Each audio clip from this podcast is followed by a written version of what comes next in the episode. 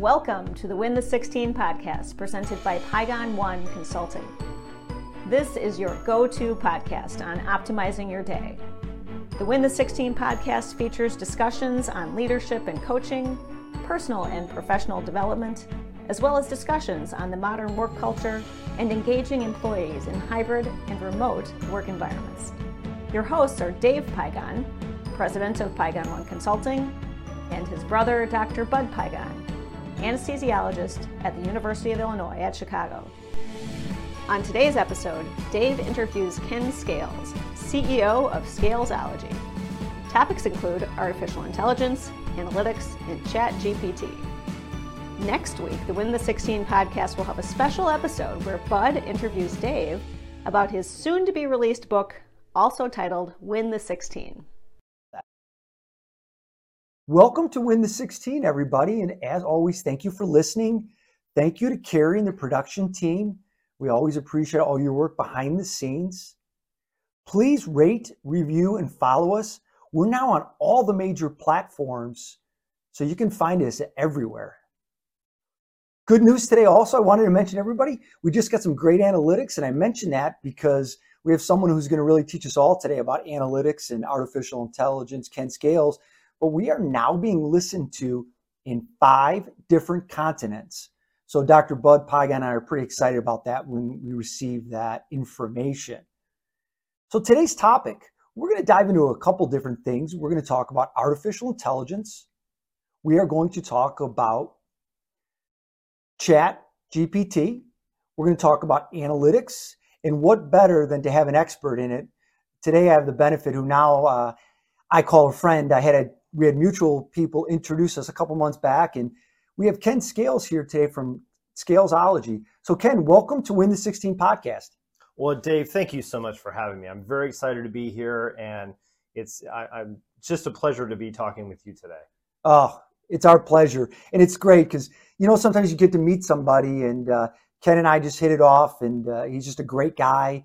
I've had a chance to go out to dinner with him, Elaine, and Susan, and those are our wives. So uh, I've got another new friend in the world, so it's been great. So, Ken, why we why don't we start this off by everybody probably would love to hear your background. I found it interesting and helpful to understand you. So, Ken, why don't you take it from here and share us your background? Uh, well, thank you, Dave. And I have an interesting background. It, yes. it isn't one of those backgrounds that you say, "Well, follow this, and you can, you know, do what Ken does," because it's. Uh, it's interesting, I guess, or or maybe yep. maybe just weird. One of the two, but we'll I'll let everyone on the on the uh, podcast be the judge that's listening to this today. Well, you know, I started basically with um, you know I went to college like most folks do, like my uh, bachelor, bachelor of arts in political science. And as I was doing that, I was interested in a couple different things. Like most uh, kids going through college, um, I, what do I want to do with my life? And I think most uh, I, I, can I talk to some folks in college today, and they're they're kind of the same way. What Ken, what do I need to do to to do this? Well, that wasn't exactly me. I didn't know what exactly I wanted to do, but I know what I liked, mm-hmm. and I liked talking to people. I liked doing things on a computer, and um, and I, in some point, shape, or form, I, I kind of liked being a leader. And mm. so, um, as I was going through school, I was lucky enough to be, um, uh, I was a student uh, government uh, president of my, uh, my university.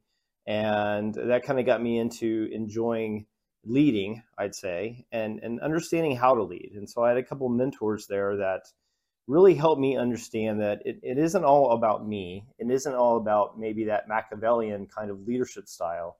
It's really more of getting people to buy into things and and leading by example.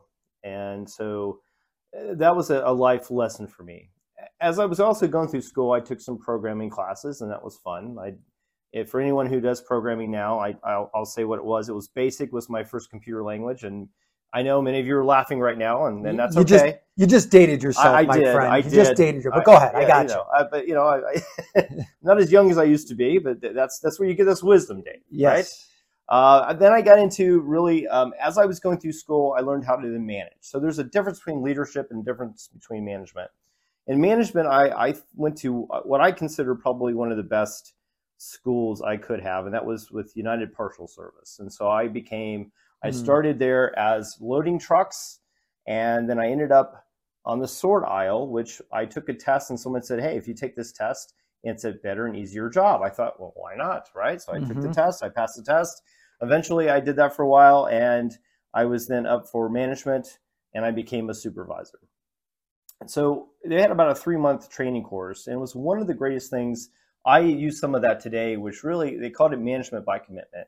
It was managing by numbers, managing by looking at data.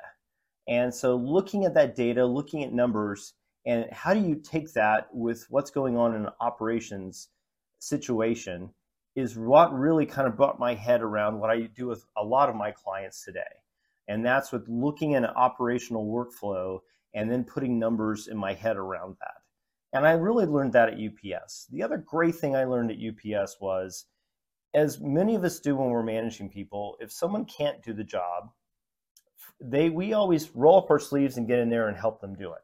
Well, sometimes that's good and sometimes that's bad. It's good from an example standpoint, but it's bad because you can't see that overall picture sometimes. Mm. At UPS, it was a union shop.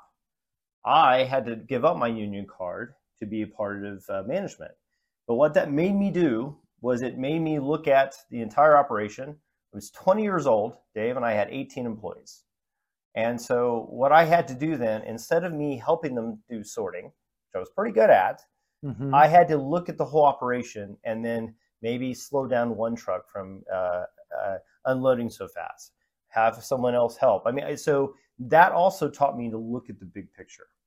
And then tactically, how do I apply the big picture to what I need to do at the time? And if anyone's ever worked at UPS or FedEx or any of those um, different um, logistic companies, it's moving fast, and you have to think fast.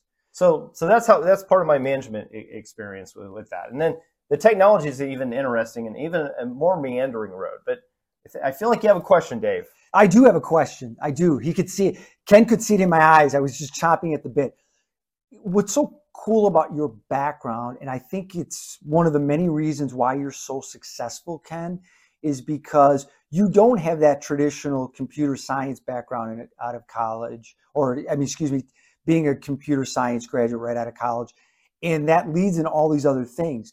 I what I think people would love to hear now is being the C, CEO of Scalesology. How did you get there? You, you did this at UPS and by the way, I do have to comment on this. You are the first person on Win the 16 podcast to man, mention Machiavellian, which for everybody, just a reminder, the end justifies the mean. That's Machiavellian. I remember reading that book. It was high school or college, but you are the first. Yeah, the so prince, yes. You beat my brother to it, which I that's something he would do. But why don't you take us through that? How does a guy with this background, UPS, uh, clearly has a passion for leadership, management, get to become the CEO of Scalesology? It started with a tornado. Oh, I lived good. I lived in Indianapolis, Indiana. And as I was working at UPS, as I was getting my undergraduate degree before I went to get my graduate degree, there was a tornado that wiped out uh, much of the um, trees, houses, cable, um, telephone lines. And so I got a job. Actually, they called it a grunt. Hmm. and for anyone, I, I, basically pulled what they called a lasher on a cable, coaxial cable with a wire, and it made the coaxial cable hook up to the wire, and that would hold it up there. And as I was doing that for a while, um, some of the guys called me, okay, college kid, can you do this? And said, oh, yeah, sure. So I started putting the electronics together for the coaxial cable. And then I started uh, implementing all the, uh, I learned how to implement and put all the coaxial cable together in the ground and the electronics and everything together with it. And then I started leading a charge, uh, a, a, group doing that. Uh, eventually, we then got into fiber optics. And I uh, started to learn how to build fiber optic systems all these things, this is kind of led the journey. And so then I took basically the fiber optic knowledge that I had and the business knowledge I had, and we won a deal in uh, Tampa. And this is kind of one of the things that kind of got me my name in business is that I figured out that we could design a fiber optic loop faster than anyone else and um, do it in a way that would cost probably three fourths of what our competitors could do. Oh, wow. So we bid it out that way and we won the bid. And so instead of building it the traditional way, which was a loop around a city, we built a one line from one point to uh, the final point. And the reason we did that was because, not to get too much in the weeds here, and this is you know my is getting into my technology talk here, but there's an attenuation rate for radio frequency goes through fiber optics, and it's light. So it's light that gets converted into radio frequency. The radio frequency goes into an amplifier that's an electronic amplifier that amplifies it down to these things called taps, which then eventually you hook into, which you use a cable TV.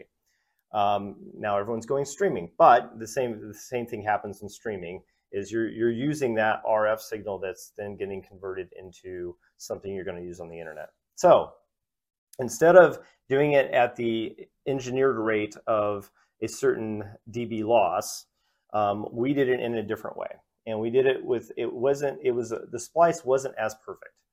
And the reason that, and you think, well, Ken, you just took shortcuts. That's, how is that a big? That's everyone does that. No, no, no.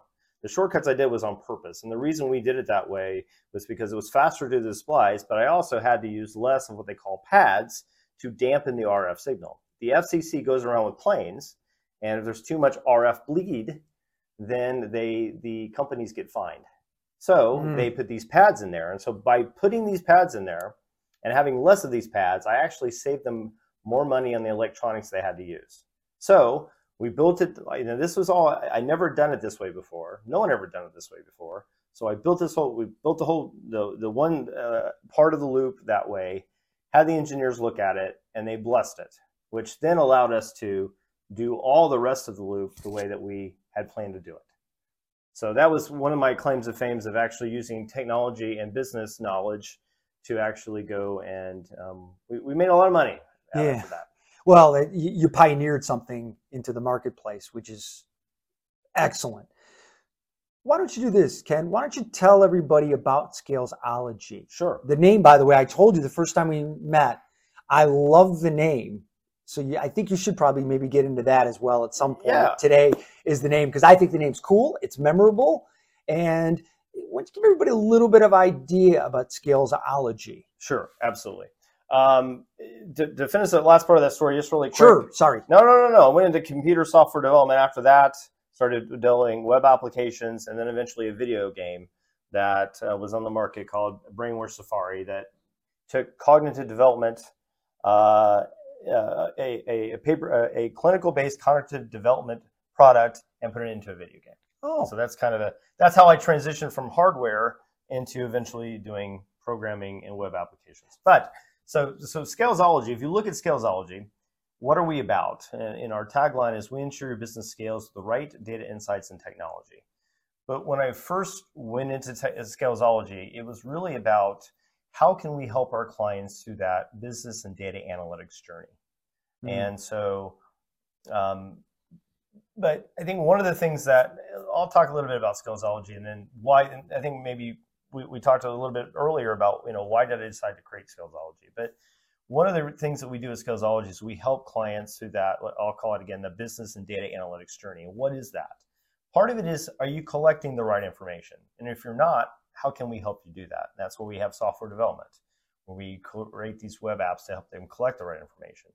Are you processing that information the right way? Well, processing it can be are you taking from one application to another, which is why we do our application integration. And, and then the other part of it is, are you taking that data and you cleansing it? Are you parsing it? If, you know, there's terms like data wrangling, data cleansing. All that is in an effort to maybe then maybe centralize that data. And then that data being centralized, then you can actually do high level analytics on it, right? Because whether it's structured or unstructured data, you've got to pull it from somewhere. And then when you pull that from somewhere, you can do the analytics. And we'll get into analytics a lot, I think, Dave, in this show. Yeah, absolutely. Go too much into it. But then once once you do that, get those data insights. The key then is, are you deploying that into action? By deploying that into action, you're seeing that ROI. You're seeing that efficiency. You're understanding what customers you're trying to go after. You're if you're a manufacturing company, you're looking at the most how do you get around these bottlenecks that are you know causing your, your production costs to go up all these things are ways that we at scalesology make sure we deploy those things in action And then we do that in a secure way with some of our information security services. Ken, we're going to get into analytics in a minute, but I have to ask this question because you got me thinking. My brother and I were big in analytics. We believe in it. Uh, it's just so. Why? What do you find from your experience? Why some people still resist this data? We view it as it's a foundation of information that only helps us and our businesses and basically everything in life. Why are some people resisting the usage of analytics? It drives us crazy in the business world, my brother and I, and it drives us nuts in sports too when we have the data and people aren't using it. You know, it's it's funny. I, am being in a, a company that we're all about data. It, I feel the same way, Dave. It really baffles me you know, sometimes I think some folks like to have their head in the sand and, and they like to always do things the way they've always done it. Yeah, sure. And and they don't want to think about doing it in a different way. I think that's part of it. The other part of it is that sometimes it's hard. Sometimes it's hard to understand mm. where do you start with getting those data insights. And because it's it's hard to understand where to start, people just don't do it. And so I think those are a couple of things I've seen. Is it also people are busy like everybody, even though personally I, I, I find most people in the world are busy these days. I don't know many people are not busy with the complex competitive world we're in. Is it because we get so caught up with the flywheel and doing what we're normally doing that we don't take the time to say there might be better ways to do it, more efficient, more effective ways with analytics? Because it does take some time and a commitment to understanding it and calling people like you at Scalesology. I, I think you, have hit the nail on the head. I, I, do believe that's a big part of it. I mean, we've, I you know, you've heard these lines all the time. We've always done it this way. Sure. You yes, know, yes. It, it's never, and, and, and, usually it's working. Why break it, right? Why, yes. I mean, it's not broken. Why, why, why try to fix it? And a lot of that is is good for a, a lot of companies until they get to a a bottleneck or they get to a, a pain point, and it usually is when they're trying to grow. Um, and and when that happens, they can no longer do it the way they've been doing mm-hmm. doing it and and and what and, and they look at it and they go i don't okay i got a problem i don't even know how to fix this thing and that's where data can really help you're you're so you're so right on that my phone doesn't ring as much when people are when their culture is great it usually happens when culture starts to slip or it's not so great when i get the calls to come in and that's because um, people are busy, they're doing things, things are running smooth. They're not thinking to themselves, it could be even better. Well, they're waiting for that. So that makes complete sense. But it is so it is so frust- so frustrating. Why don't we do this, Ken? Why don't we jump in and this term, and you and I were even talking about this before we got on the podcast today. Uh, why don't you get into artificial intelligence, whether you want to define it, talk about it, because it is obviously misused constantly. My prior company that I worked for, uh, many people were misusing that term. It wasn't artificial intelligence. A lot of times it was analytics, what they were confusing it with. Why don't you just jump in and talk to us about artificial intelligence? Absolutely. So I think part of what maybe is the foundation for thinking about analytics is the uh, I'll call it the uh, the analytics uh, kind of life cycle there or, or, uh, how it kind of grows into something. And, and so you have to think about this in, in, a, if I had a chart, I could show you, but I'm going to visualize this for our folks on the podcast. Is, Great. Is as you go further down the line here of what I'm talking about, it becomes more difficult, That the value is so much more.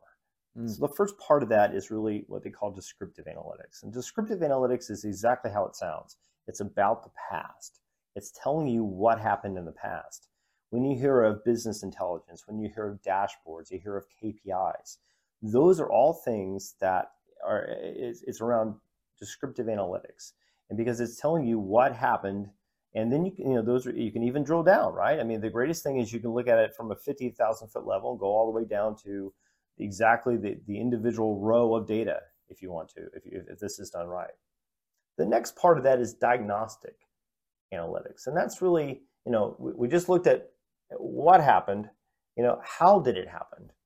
And, and so when we're looking at how it happened, those are when you get into uh, diagnostic analytics. Then we get into predictive analytics. And so the predictive analytics is when that's when everyone gets really excited. And they, get really excited because that's when you get into really looking at building machine learning models. You look at AI, you look at some of those different technologies that what you're doing is you're using the foundation you've already built with descriptive and diagnostic analytics, and you're using that data to start to make predictions. And what most folks don't understand is when you're making these predictions, is that it takes time, it takes iterations. And so usually you train a model. That model, and this is what you hear about, and this is the basis for AI, is really looking at it from machine learning is a key component of AI because you are building these models that are continuously learning. And those models then, that's what's driving what's eventually going to happen with that, with AI. The last final thing with is prescriptive analytics. And prescriptive analytics is, I mean, you can think of some things that are happening in the world with what you're trying to do there is you're not predicting what will happen. You're trying to make it happen or make it not happen, right? Mm-hmm. We've talked about, you know, you know, um, you look at the NFL right now. You look at some of the things they're doing with AI, and we might get into that more detail here. But a lot of that is, you know, as they're looking at some of those things, how can I make, how can I have less concussions out there, right? And so let's look at the data and let's start to predict what's happening on the football field and how can we predict how whether it's rules changes whether it's whether it's uh, equipment changes how can we make this this behavior happen and that's when you get into prescription. Excuse me, I can't talk. Prescriptive analytics. Oh, you can see that, uh, you can see that the value is it goes immensely higher when you get to prescriptive analytics. The problem is it's difficult, right? There's sure. more difficulty. But that's what that's and you know that's a little bit of I, the foundation of, of, of AI when we're starting to talk about that. I've got two. I think I think good examples uh, one of them I shared with you already. The other one I did not. So let me see if I put this in the right bucket or not. And you can you can tell me. You won't hurt my feelings. The first one was in the NFL. Uh, this predictive analytics. They went back and looked at data, and what they uncovered in their analytics with their team was a lot of the lower body injuries were happening early on in preseason, early on. So what they ended up doing was they put in a rule that within the first four days of practice, they have a bottom line. These are the maximum amount of minute the players can be practicing. And what they found was there was year over year 26% decrease in lower extremity injuries during the first couple weeks of practice when they mandated this and forced the organizations to only allow the players to be on the field practicing so much. So that was one. Is that one a good example? Did that? Uh, that's a great example. All right. Okay. You got it. I'm learning. I'm learning. You taught me, my friend. uh, the next one I read about, and I didn't tell you about this one, so I'll be curious if I'm if we're aligned. 2022 U.S. Open Golf Tournament. They were looking at the company sponsors. How do we maximize the sponsorship, the advertising for these companies that are sponsoring? Spend a, a tremendous amount of money and I know you're a golfer. I mm-hmm. am not. So I thought I'd pull this one out for you. And that was what they found was with the cameras, there was twice as much exposure on the hats than anywhere else. So you can see where they took this data now is value, costs, all that stuff, valuable information, these companies. So these companies want to be on the hats, is basically what the bottom line is with the article. And it was all from the analytics. You might have known that. I did not. I learned that during the research for this program. So how does that fit in? Well, that's that's very interesting as well. That I mean, you go into a little bit of oh, customer segmentation modeling and some other things. Okay. So, so this is a good example of how you deploy data insights into action. What did they learn in your example? They learned that people are looking at the hats.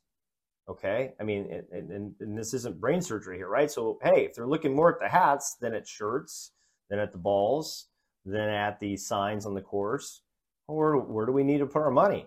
On the hats, right? And then eventually, what they'll probably do is they'll look at it and say, okay, now we've spent more money on the hats. What is the difference between us putting money on the hats versus on these signs versus, uh, you know, and then what's, eh, eh, and, and is there a change? Are we making more profit doing, doing that? So that's a great example of using analytics. Eh, you brought up something that got me thinking. Research another that came up. There's a company called Eon Media Corp in Toronto. Have you heard about these folks? Uh, no, okay. Not. They developed an algorithm to measure the seconds on how much screen time players' logos are being received on their uniforms. So let me share with you, break that down. This algorithm that they developed, it measures when cameras are shooting players. So let's just take basketball, for instance. Let's do that one. They now are able to measure how much the logo on the uniforms are being seen by the audience. What this has allowed them to do is they now have the ability, if people want to take advantage of this, that they can direct the camera crews how to adjust their cameras to get more exposure so the organizations can differentiate to their sponsors and advertisers how we can get you more exposure than the competitor down the street. They also can quantify the demographics of an arena within seconds of what are the most valuable dollars for the owners and the television partners by how to advertise within the arenas. I found it amazing, oh, actually. Oh, you know, and then my goodness, we're, we're hitting on a lot of different levels there, right? So let's talk about this example, if, if you don't mind. Yeah, please. This is a phenomenal example because now we're looking at descriptive analytics, right? And this is why this is a journey. Mm-hmm. We're looking at descriptive analytics, and we've and, and by looking at what's happened in the past, where people are looking at things, not only are they now predicting it, but now with prescriptive analytics, right? Hey, let's make sure our camera angle's over here at a certain point. Let's make sure they're they're almost making it happen, right? This is a great example of learning of again what people are looking at, um, predicting what we, what they're going to be looking on, on the court, and then hey, let's let's do something a little bit better. Let's make sure those camera angles are looking at certain things at a certain point for a certain amount of time. So that's that's a good example. And then of course, then you can prove that to advertiser, uh, right? Because if you can prove that this is actually driving, driving revenue, yep, then there's your ROI. Oh, and you know what? You can tell you're a smart man, Ken, not just because you're my friend, but because I didn't give you my two examples, and I wasn't hiding it from you. I just, in doing research for these podcasts, we read a ton to get ready and prepare. Those are two that uh, wasn't sure I was going to use or not, but it just felt right. So I threw it out to you, and you hit a home run with uh, able to section that and decipher everything for. So, Ken, why don't we do this? Why don't we take a quick break? Uh, thank you all for listening to Win the 16. And we will be right back with more information talking with Ken Scales from Scalesology. Thanks for listening to Win the 16, and we'll be right back.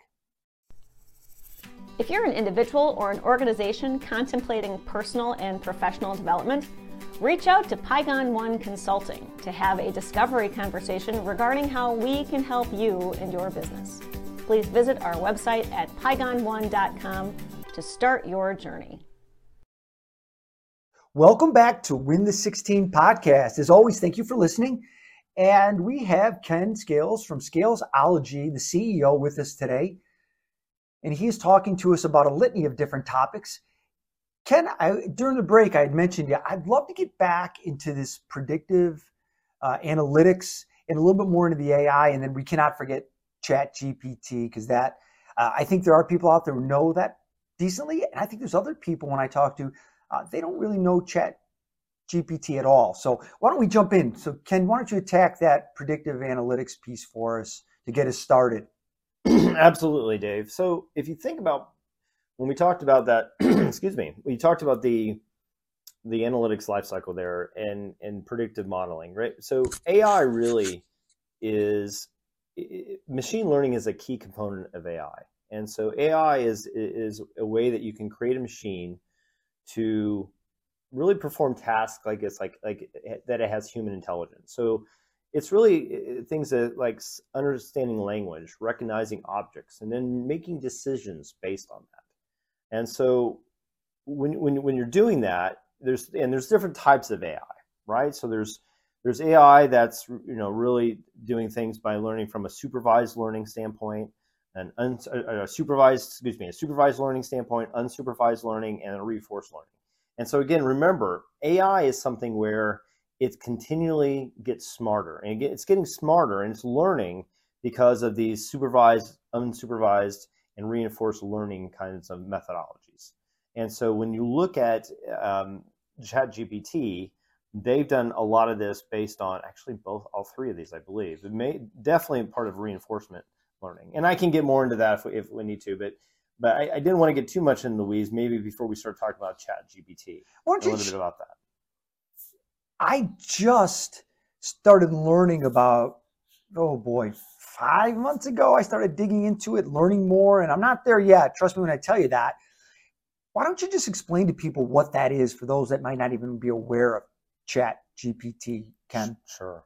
So Chat Chat GPT is a framework built built by Open um, AI, and that framework is being used actually in some different products out there, but mainly um, right now Bing and Microsoft are using it. But if you go on to uh, and, and, type in Chat GPT in Google, you'll see that what it is is it's a um, it's, it's quite interesting because what you can actually have a conversational piece with it, and it's built this way.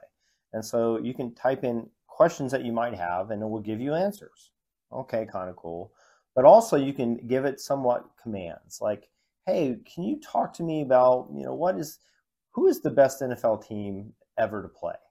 And we'll actually answer your question, and we'll give you some details on that question. So this is being it's been used for a while. This type of technology, this type of AI and chatbots.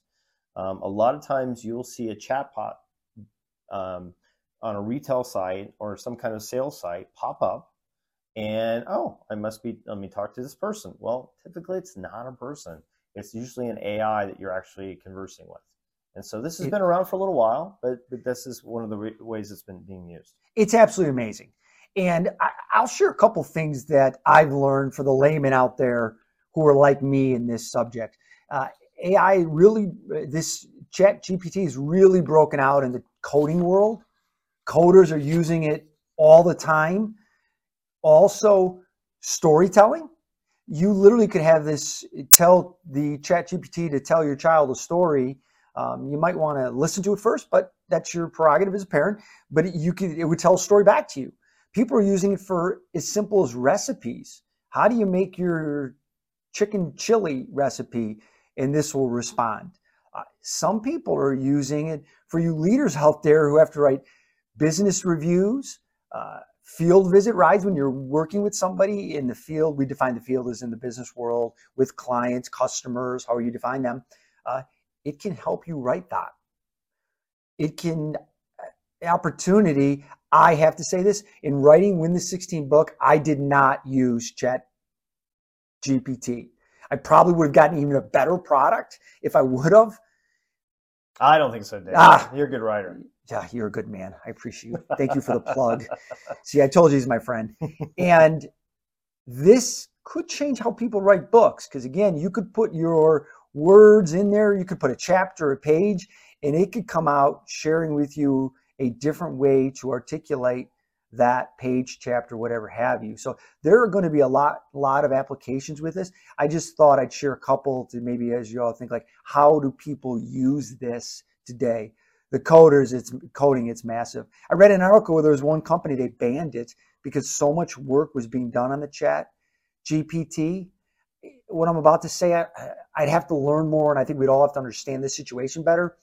But people were finishing the work so quickly uh, 20%, it was taking them 20% of the time to do it, which normally, let's just say it would take them eight hours, you know, 25% of the time they were done in two doing it. Um, I don't know why that's a bad thing. I, I, would think then you'd have opportunities to do other things and other priorities, but uh, that's a whole other you, podcast. You, you but talk, go ahead, Ken. You know, it's, it's, it's very interesting you mention that because talk about the coding because I lead a technology affinity group and one of it was a sales coach who was in that group, deals with uh, a lot of managed service providers, but he wanted to write something in JavaScript to put on his website mm. and couldn't find someone to do it. And so he used Chat GPT to do this. And so the interesting thing was he's not a programmer.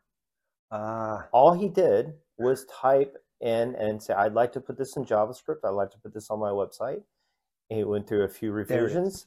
40 minutes later, he had something that he gave to his web people and said, Hey, is this usable to use? And they go, Oh, yeah, that works perfectly. Amazing. 40 minutes. Someone who had no idea how to do any kind of programming. So it is quite interesting. It is a tool. And yes. so it's um, we'll see how, how other people use it. I am fascinated for my own self again with my book coming out really soon here. Uh, once it's out, I'm going to play with it when I have some free time and put the book in there, a chapter page, and I'm going to be curious what Chat GPT would have done with a paragraph or a page to see how different it would have been versus what I did. I, am very, I'm fascinated to see where that's going to go personally. So Ken, I'll let you know one day over dinner. We'll have to talk about what I saw. Sure. Uh, Ken, we, we've been down analytics. We've talked about some AI. Now we've talked about the chat GPT. What else do you want to discuss today that might help uh, our audience on this journey? Is there anything else in particular we missed or well, you'd like to? You know, I think one question I hear a lot from clients and, and potential clients is, you know, Ken, this is all great. This data stuff, hey, pretty cool. Data insights, pretty cool. How do I get started? Mm. And, you know, a lot of it has to do with, okay, you have to have data. All right, Ken, how do I get the data? So there's a lot of things that we do with clients that first help them on that collection process. Are they collecting the right data? But before you even do that, all right, because you're probably collecting a lot of data in your companies that you don't, you might not even know, and um, and that's actually very valuable. But what insights are you trying to gain? I think that's the first questions that, and, and some people might look at that and say, well, I, I maybe I don't know. And so that's when we usually, with a lot of our clients, just go through an exercise of talking about their business, talking about their bottlenecks. How are they growing? What are some things that are common problems? Typically, if you ask yourself those questions, it starts to flow of, hey, if I had more insight into this, how would it make my company better? And then based on that, what's the data that you feel you need to get and grab in order to start then analyzing that data? Now, the more data you have, the better usually the analysis is. But this is where Scalesology comes in. This is where we help our clients to get them started on something like this, to take them on that analytics journey. And, and a lot of it is you know, but those are the things to kind of think about if you're really getting started. I've got a couple blog articles on our uh, website at Scalesology with speaking of exactly that. How do you get started with data? And it kind of walks you through a, a five to 10 step process. I'm so glad you I'm so glad you brought that up. You and I are both big, and I remember when you and I you're gonna laugh. One of the first things I told you when I met you, and, and then I immediately ran on your website, I you could tell you and your organization core values, culture are important to you and your organization. And that's one of my affections for you is because it's crystal clear in talking to you, but even the way you present yourself on your social media and your website, your values are rock solid. They're right there. They're out there for people to see it. You can tell that's an important point. And one of the things that Scalesology, you and I briefly talked about that you're looking to help me is you and I both know if people work on culture, they will get paid. They will make more money. Uh, culture is critical for business. If we don't have good cultures, it kills business. But a lot of times people don't invest or spend money. We know leadership development works. It without it, we're going to make less money you and I were talking about is there a way for you to come up with something analytically from a return on investment when people do that? So I'll be curious more to come uh, what you can come up with because if I have that tool with my clients and I could show them, that would be huge. And we just talked about that. So that'll be coming to a theater near you. No that, problem. That'll be fun to do. Yes. That will be fun to do. Absolutely. Ken, if people want to reach you um, at Scalesology, what would be the best way for them to contact you if you want a phone number, website, media? If you could share with everybody now, uh, I think that would be great. Yeah, that'd be great. So we're located at uh, scalesology.com. Um, our number is 312 809 3996. And there's a contact us page. Just click right into that. We'll be very uh, happy to answer any questions and, and help you in any way we can. Oh, great. Ken, thanks for sharing. And you always can contact us at Pygon, pygon1.com. And uh, Ken is a friend. uh, we'll we'll get him the information too to connect you all as well. That's another one. So thank you, Ken Scales, for joining us today, the CEO of Scalesology. You were great. You were helpful. I learned a bunch. I'm sure the feedback we'll get from our listeners. Anything else you want to share, Ken, before we sign off today? No, Dave. I just I've had it's been my pleasure being here. Thank you for inviting me here today, and um, always love talking about data and, and and more importantly talking to you. So thanks a lot. Me too. And you know what you do? I am not a com- huge computer person. You always make it easy for me. I, I get it. Your examples, it's interesting, and you help me. So that's one of the things I love about you in, in that regard on the business side. So thank you for teaching us all today. For all the listeners out there, we have some great news. The Win the 16 book is here. Yay! It will, and let me give you the exact date. It's here. I mean, it's done. We're ready to ship and do all that kind of great stuff. It will be, we will be launching Win the 16 book on May 2nd. Dr. Bud and I will be having a, Dr. Bud Pagan, that is, he likes me to make sure I communicate all the way through. We would love to share some of the backdrop with the book, some of the things that I learned during the journey, how we got there. And we're going to have a podcast, a special one, a week from today on May 3rd that will be discussing the book A through Z, how we how I was able to do it, where the information came from, and more. So we think it's going to be a good one. He will be interviewing me that day. Hopefully you can listen to it. And uh, again, thank you for listening to Win the 16 podcast. Have a great day. Win the 16, everybody. Thank you for listening to the Win the 16 podcast presented by Pygon One. Please follow us on Spotify or Apple Podcast. Episodes will be released every other Wednesday at 7 a.m. Central Time. Thank you and go win the 16.